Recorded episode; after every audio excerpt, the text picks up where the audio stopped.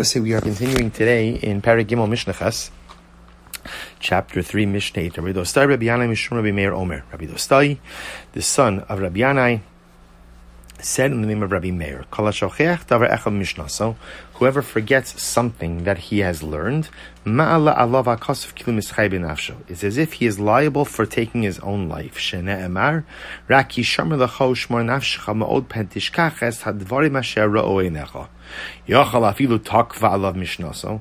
might have thought, well, maybe this is true even for someone for whom learning is so difficult. In other words, what happens if someone forgot something because it was just difficult for him to retain or difficult for him to learn? So you're going to say because he forgot something, then at the end of the day, he's responsible literally for his own life. Talmud Lomar,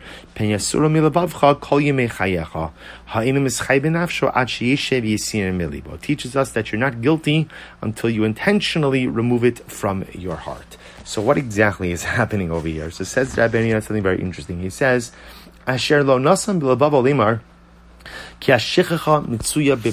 this is actually a very profound idea.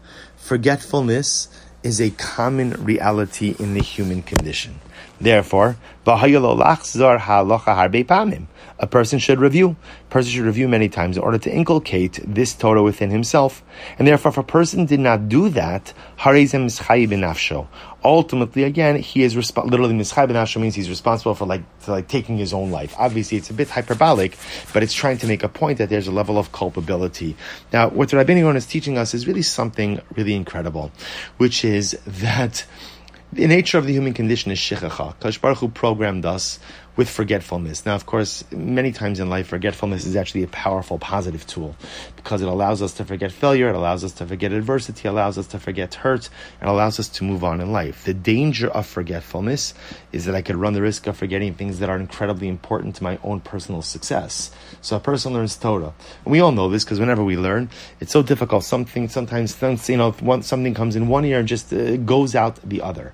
So I have to take time out to ensure that there is retention. How do you ensure retention? Review. Now, what's interesting is the things that you remember are the things that are truly important to you. And the things that I forget, often what that represents is it's not as important to me. And that's the Mishnah is trying to highlight.